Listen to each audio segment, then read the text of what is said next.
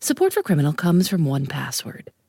If you're someone who's ever reused an old password, or you just hate creating and keeping track of new ones, then it might be time to try a password manager.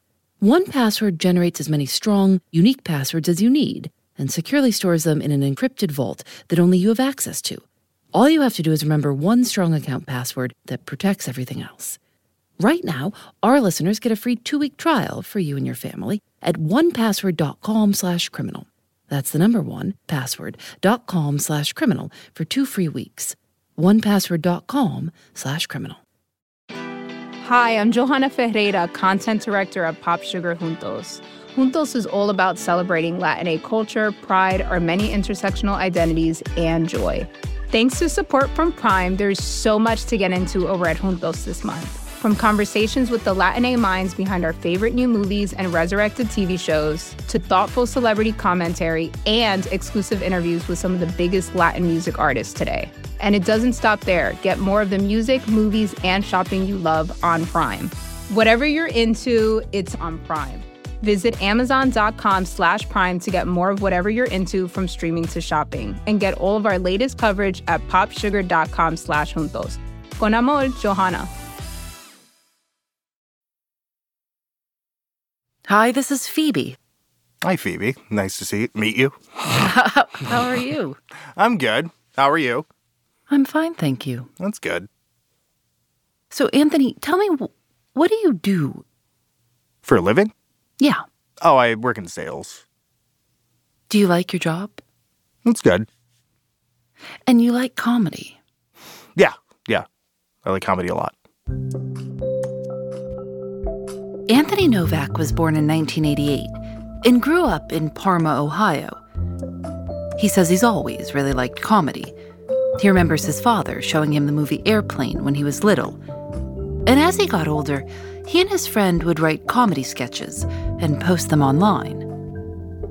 Then, one day in 2016, Anthony had an idea. He knew his local police department, the Parma Police, had a Facebook page.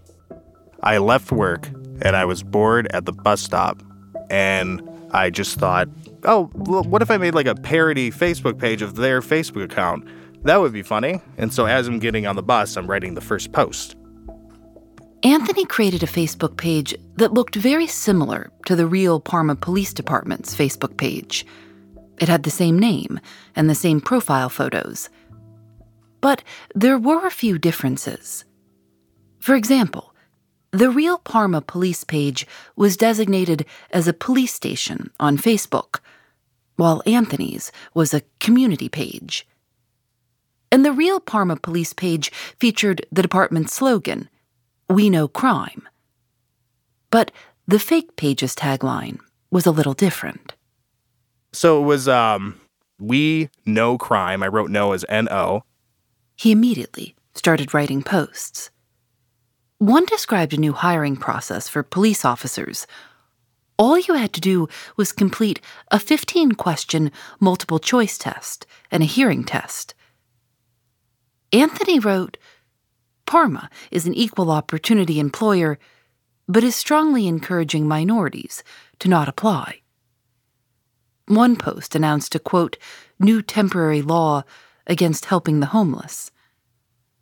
Another said that everyone in Parma had to stay inside and spend time with family. If you were seen outside your home between the hours of 12 p.m. and 9 p.m., you could be arrested. He wrote in another post that the police were offering free abortions to teenagers using an experimental technique in a police van in the parking lot of the Giant Eagle supermarket. I made them more ridiculous as it went on. Anthony put up six posts in total. Really, I made it with the idea of making my friends on Facebook laugh. I didn't have this bigger idea. When did you start to realize that people were looking at this besides just, you know, y- your friends? I woke up the next day and I noticed there was like, a, it wasn't like a ton. There was a little bit of traction on them. There was like more shares than I expected. It was like 100 or something. And then as my morning kept going on, as I was getting ready for work, it started to like go, go, go. And so that that's when I knew it started to pop off. People began leaving comments. Some were confused or angry. Others thought it was funny and pointed out that the page was clearly not real. I'm heading to work. It's blowing up more and more. And uh, so then I get to work, and as I'm taking breaks and stuff, I'm watching it bigger and bigger. And then suddenly I see the actual Parma Police Department posted on their Facebook page warning residents about the page existence and how it's not the real police department. The post read The Parma Police Department would like to warn the public that a fake Parma Police Facebook page has been created. This matter is currently being investigated by the Parma Police Department and Facebook. This is the Parma Police Department's official Facebook page. Anthony copied the text of that warning and posted it verbatim on his page. And he deleted comments people left indicating that his page was fake. So it's just kind of ramping up more and more, and I'm posting as it goes, feeling a little nervous because they put that out, but they never explicitly say I'm doing anything wrong, just that they kind of don't like it. And then by the end of the day, my friend Seth texts me and he said, I'm on the local news, or at least the Facebook page is on the local news, and the police are on there talking about it. Lieutenant Kevin Riley with the Parma Police Department says detectives contacted Facebook and asked them to remove the fake page as soon as possible. The uh, postings and the materials on there, I don't want to get into discussing them in detail, but frankly, they're crude, they're demeaning, and they're very inflammatory.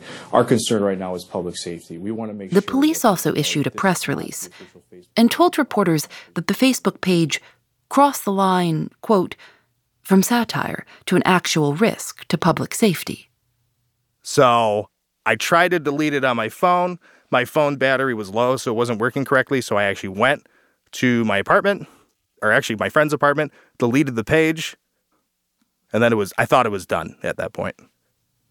So you didn't call the police and say, "Hey, I'm really sorry. This is this was a joke. I thought it'd be funny. It's down now." No, no, because I figured I I did what they wanted out of fear. I deleted the page. His page had been up for a total of 12 hours. Nearly a month passed, and he thought that things seemed to have died down. Then, late one night, Anthony and his roommate went to the store. And so it had turned just past midnight. It was Good Friday.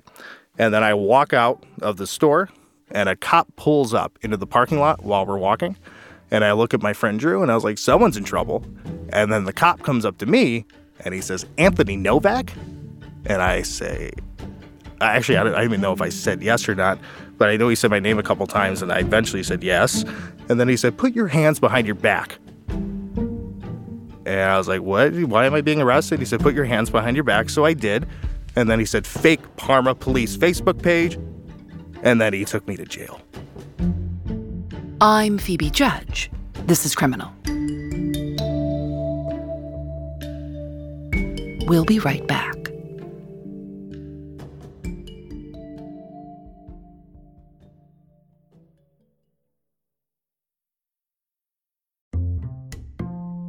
Thanks to 1Password for their support. It can be annoying to create so many new, unique passwords with arbitrary numbers, symbols, and letters every time we need one.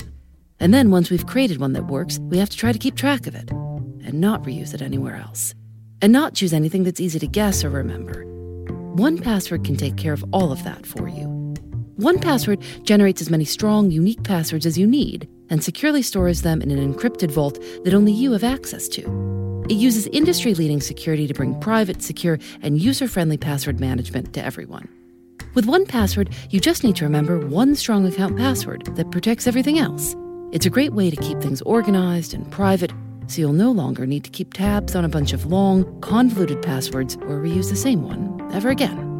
Join the millions of users and over 100,000 businesses who trust 1Password's award winning password manager. Right now, our listeners get a free two-week trial for you and your family at onepassword.com slash criminal. That's the number one, password.com slash criminal for two free weeks. onepassword.com slash criminal. This episode is brought to you by Shopify. Forget the frustration of picking commerce platforms when you switch your business to Shopify, the global commerce platform that supercharges your selling wherever you sell. With Shopify, you'll harness the same intuitive features, trusted apps, and powerful analytics used by the world's leading brands. Sign up today for your $1 per month trial period at shopify.com slash tech, all lowercase. That's shopify.com slash tech. So I went to jail and they took me in, they booked me. I actually never really fully understood why I was in there at first because they booked me and I asked what I was charged with, and they just showed me the charge of disrupting public services. Um, I didn't really understand it, but I was a little thrown off, so I didn't really ask a whole lot of questions. So, what did you end up being charged with? Disrupting public services, uh, essentially, by I used a computer in any way that somehow interrupted the police department's functions. And that's a felony charge. Yeah, apparently. Parma Police Lieutenant Kevin Riley later said that he came into work one morning and his supervisor told him that the police were getting phone calls from people asking about posts on the police Facebook page that seemed, quote, controversial and strange. Lieutenant Riley looked into it. He went to talk to Detective Thomas Connor, who had experience investigating internet crimes. Detective Connor contacted Facebook and asked them to remove the page, but to preserve and share its information so they could try to figure out who had made it. A few weeks later, Facebook shared nearly 3,000 pages of records, which included Anthony's name as the creator of the page. Detective Connor obtained an arrest warrant. The police said that during the 12 hours Anthony's page was live, they received 11 phone calls about it. Some people called to let them know it existed, some called to complain or ask questions about it. Because the people who answered the phone had to spend time interacting with the callers, the police argued that Anthony had disrupted police operations. A felony. After he was taken to jail, the police searched Anthony's apartment. They took all electronic devices, including his laptop and phone, his roommate's laptop and phone, a PlayStation, and an Xbox.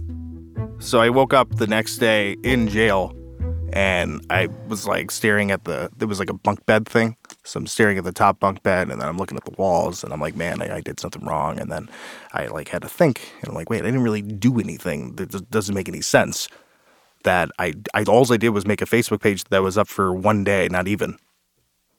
So, and I'm like, is this prison time? Like, what is this? Am I going to have like a felony on my record suddenly? Anthony was arrested at midnight on Good Friday, and there weren't a lot of people around the courthouse that Easter weekend. He waited in jail for four days before he was released on bail. The story of his arrest was national news. Five months after he created the parody page, Anthony's trial began. Police officers Kevin Riley and Thomas Connor testified. The state presented evidence that Anthony's Facebook page had disrupted public services, the 11 recorded phone calls to the police about the page. About half of the callers knew that the page was fake. Anthony's defense attorney told the jury this case is solely about the content of the posts. They got mad. That's why they prosecuted him, not because he disrupted anything. The jury, quite frankly, looked confused at Parma's case most of the time. And then, pretty quickly after uh, the end of the trial, I was found not guilty. And what was the reaction from your friends, your family, when when they found out that this was over, that you weren't going to prison, that this was going to be relief? Yeah, everyone was relieved. I was I felt like a weight had been taken off of my shoulders and I think it was a lot of people stressed out for me. Anthony told a reporter, I didn't realize how much stress this was creating in my life until it was over. I was pretty much nervous for five months. Anthony is not some sort of criminal mastermind. He's just a very regular guy. He didn't have some sort of long criminal record or a bunch of run ins with police. This was purely an act uh, of comedy on his part. This is attorney Patrick Jaicomo. This is a startling overreaction to something. Like this type of effort, where you have multiple officers and detectives getting multiple warrants to get uh, information from Facebook and then to do a search and then to do an arrest and then to move forward with charges and to have a grand jury indictment and to have a whole criminal trial. You hardly see these actions taken in sort of serious crimes that fall below murder or rape. Um, and so for them to expend this much uh, police resources in a relatively small jurisdiction is just shocking. And I really cannot wrap my mind around what the thought process was here. I mean, I wonder if there is, though, an idea that, you know, you can't impersonate a police officer in real life.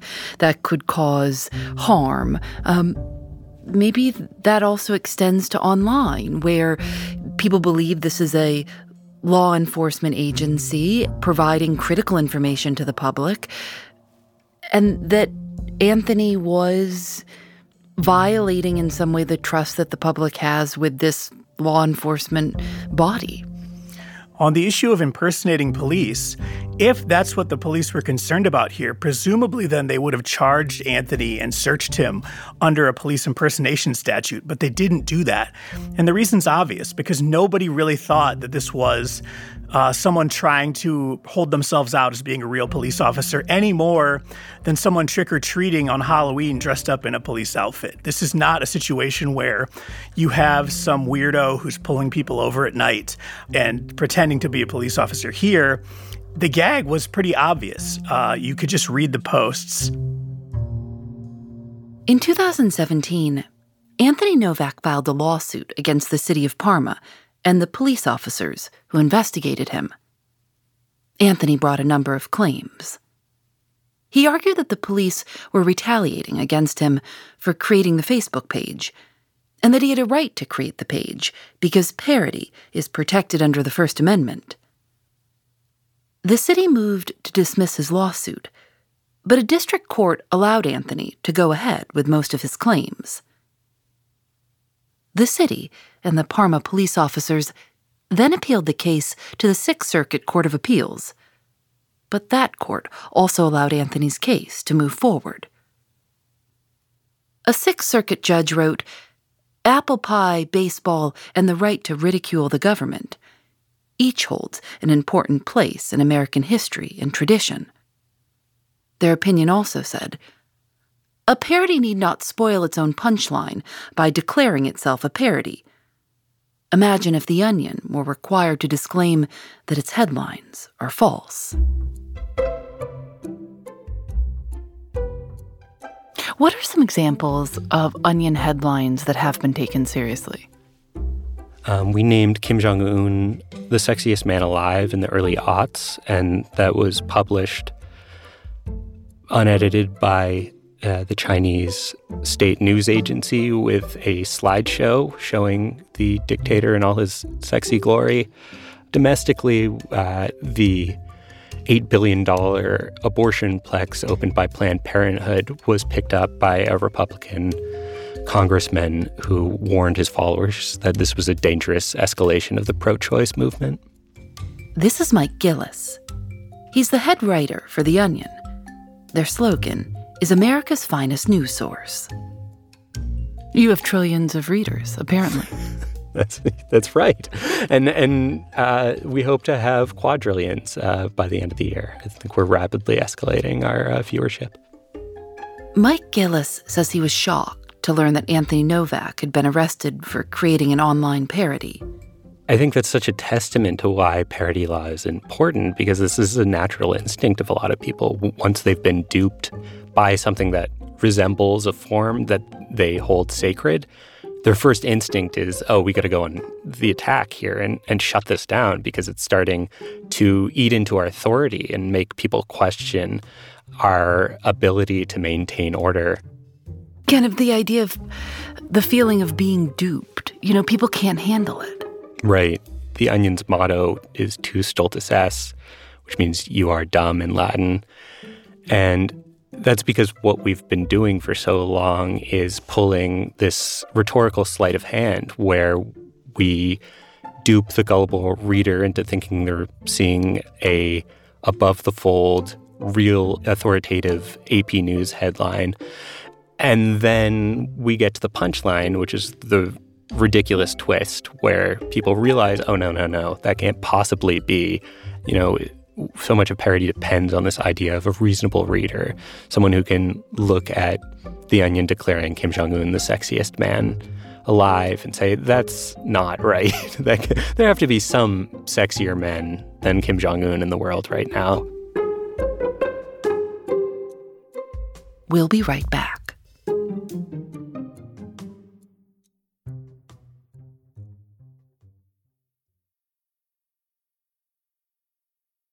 When Anthony Novak initially sued the Parma police officers and the city of Parma, the police responded that they could not be sued because they are protected by qualified immunity.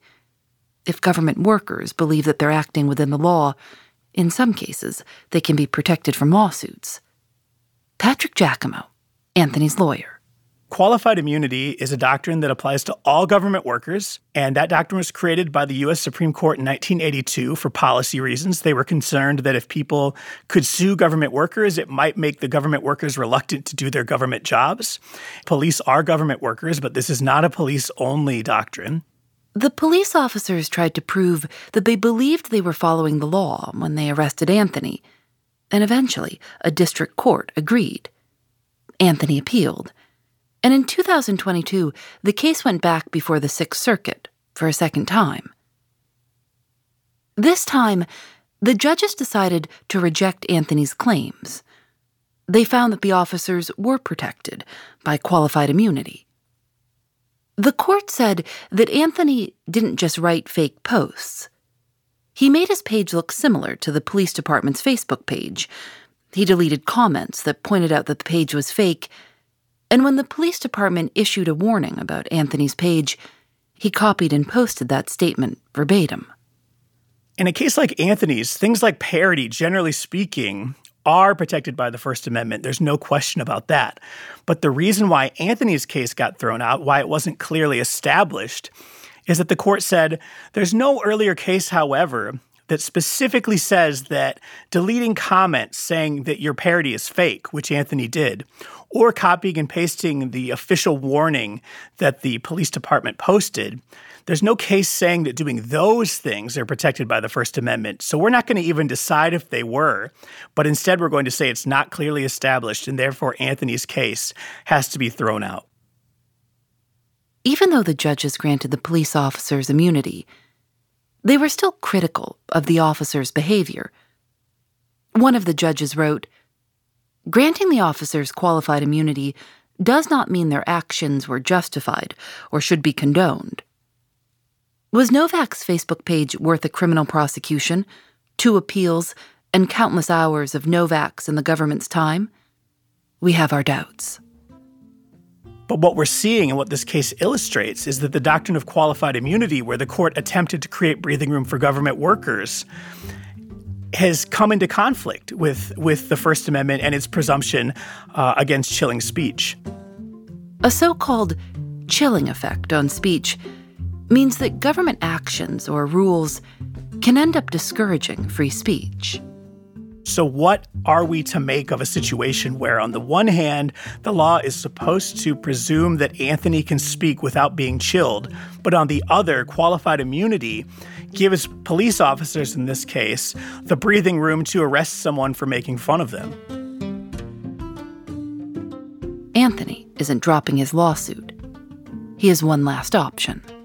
Here, the Supreme Court is the only court that will be able to settle that question once and for all, and to do so across the United States. So at this point, we're waiting to hear whether the United States Supreme Court will hear Anthony's case. We contacted the Parma Police Department, and their lawyer sent us a statement. It reads in part Falsely copying an official warning along with a claim to be the authentic Facebook page is not parody. They went on to say, The city maintains, and the courts have held, that his suit is groundless.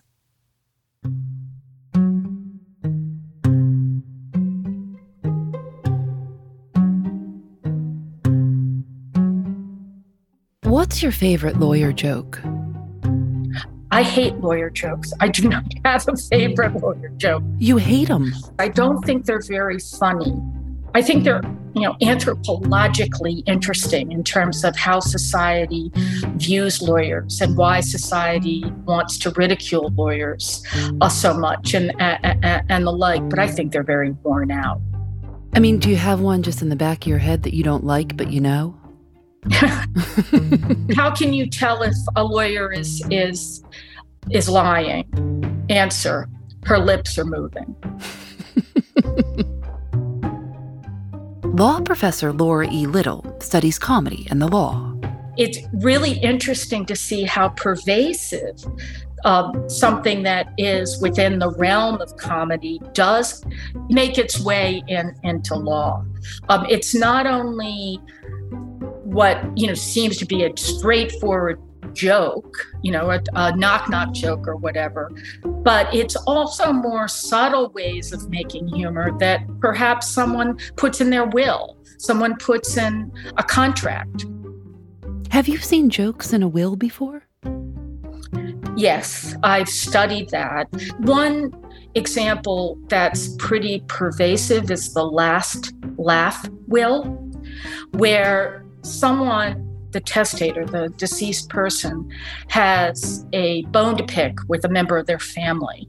And they use the will as that final sizzle um, to get the person back. So, something like um, To Susie, my daughter, I give $1 for all the love she did not give me. That's a quote from a will. Um, there was a, a German poet that provided for his um, wife to inherit his full estate so long as she married within two years of his death. And when he was asked why he put that in the will, he said, Well, at least there will be one man that will regret my death. I mean, that's pretty subtle, but I think that's a form of humor. I mean, the thing about law, it's, you could say it's a very literal thing. And so, how does the law treat something like parody? I, th- I think you've hit on the, the real challenge of humor in the law and probably also the, the intrigue. I agree with you that the law tends to be very literal. It loves three part tests. Um, it loves balancing one interest versus another interest. And humor is mysterious. It doesn't d- doesn't distill to a three part test. What the courts do is they try as hard as they can to retreat to nice bright line tests and parody is a good example of that. Since 1988 one particular supreme court case has set the precedent for how parody is protected by the first amendment Hustler versus Falwell, I think, is probably at this point one of the most important cases dealing with humor in the law. Reverend Jerry Falwell, the famous televangelist, sued Hustler magazine after they ran a fictionalized interview with him. It was a spoof of a popular advertising campaign by Campari, an Italian liqueur. In the ads, various celebrities were asked about their quote, first time. And it always had a picture of the Campari bottle and a picture of the celebrity and a description, a narrative of, of how the, the celebrity describes, you know, their first experience with this aperitif that has an acquired taste. It has a, a, bitterness to it. So Hustler magazine decided to do a parody of these particular advertisements and ran an advertisement featuring Reverend Jerry Falwell discussing his first time having sex with his mother in an outhouse. Jerry Falwell sued the magazine for libel, invasion of privacy, and infliction of emotional distress. The case went all the way to the Supreme Court. And um, the United States Supreme Court went about the the project of deciding whether or not this is something that should be protected by freedom of expression principles in the First Amendment to the United States Constitution. The Supreme Court sided with Hustler magazine. Their opinion made it clear that Hustler's parody was, in fact, protected speech. It reads like a love letter to parody. That is, it sort of shows that the court viewed parody as a crucial part of US culture, US history, and a crucial instrument in our debate. Hustler v. Falwell became a landmark case. There's even a movie about it from 1996 featuring Woody Harrelson as Larry Flynt, the founder of Hustler magazine. The movie's called The People versus Larry Flynt. Professor Little says law treats parody like a quote, favored child. And what you see is a pattern that if a particular type of humor can be fit into the concept of a parody, then it's much more likely that whoever made the parody joke will be insulated from legal liability. If, in fact, we accept what the Supreme Court told us, which is that parody is an important instrument for public debate and for um, sort of ensuring that official conduct is appropriate. That when you're talking about law enforcement, that should be a ready target for humor, and one should evaluate very carefully whether it, in fact, should lead to legal liability. The Supreme Court only hears about 1% of the cases they receive. So legal teams collect letters of support from people or organizations. One of these so called friend of the court briefs, filed in support of Anthony Novak's petition, reads Americans can be put in jail for poking fun at the government. This was a surprise to America's finest news source and an uncomfortable learning experience for its editorial team. For someone who hasn't seen it, can you describe the Onion brief? Well, it looks from beginning to end like any run of the mill Supreme Court brief that's filed with the court. And it's written in sufficiently formal terms and form that you start you take it seriously but then once you get in the thick of of reading it you can see that in fact it's using the instrument of parody to make an important point about the importance of parody in society. I mean you used to be a clerk at the supreme court. Did you have the occasion to read a lot of funny briefs no. I mean, I've read that the Onion's brief is the first first brief that's been filed um, in parody form. I w- will take that as correct. I mean, I've certainly read a lot of briefs, Supreme Court briefs in, in my day. And I've, you know, I've read maybe little clever twists, but nothing of, of that level of, you know, comedy from beginning to end.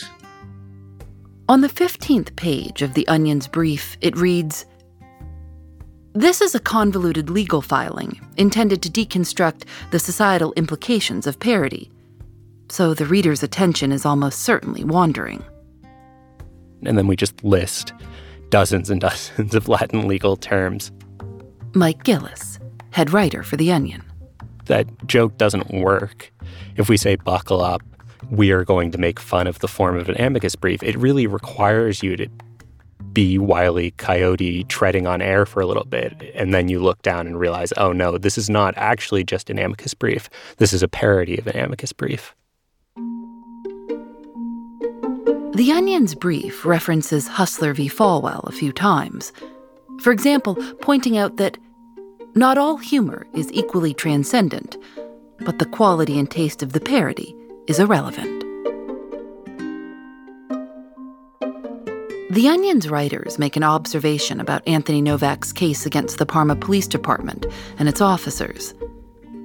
They write This was only the latest occasion on which the absurdity of actual events managed to eclipse what the Onion staff could make up.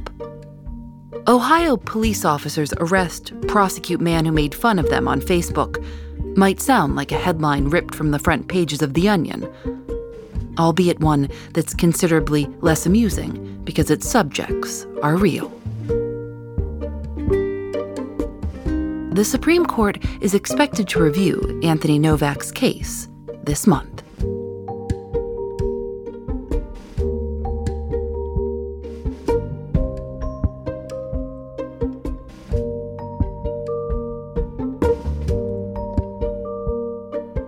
Criminal is created by Lauren Spohr and me. Nadia Wilson is our senior producer. Katie Bishop is our supervising producer. Our producers are Susanna Robertson, Jackie Sojico, Libby Foster, Lily Clark, Lena Sillison, and Megan Kinane. Our technical director is Rob Byers. Engineering by Russ Henry. Julienne Alexander makes original illustrations for each episode of Criminal. You can see them at thisiscriminal.com. We're on Facebook and Twitter at Criminal Show and Instagram at criminal underscore podcast. Criminal is recorded in the studios of North Carolina Public Radio WUNC. We're part of the Vox Media Podcast Network. Discover more great shows at podcast.voxmedia.com. I'm Phoebe Judge. This is Criminal.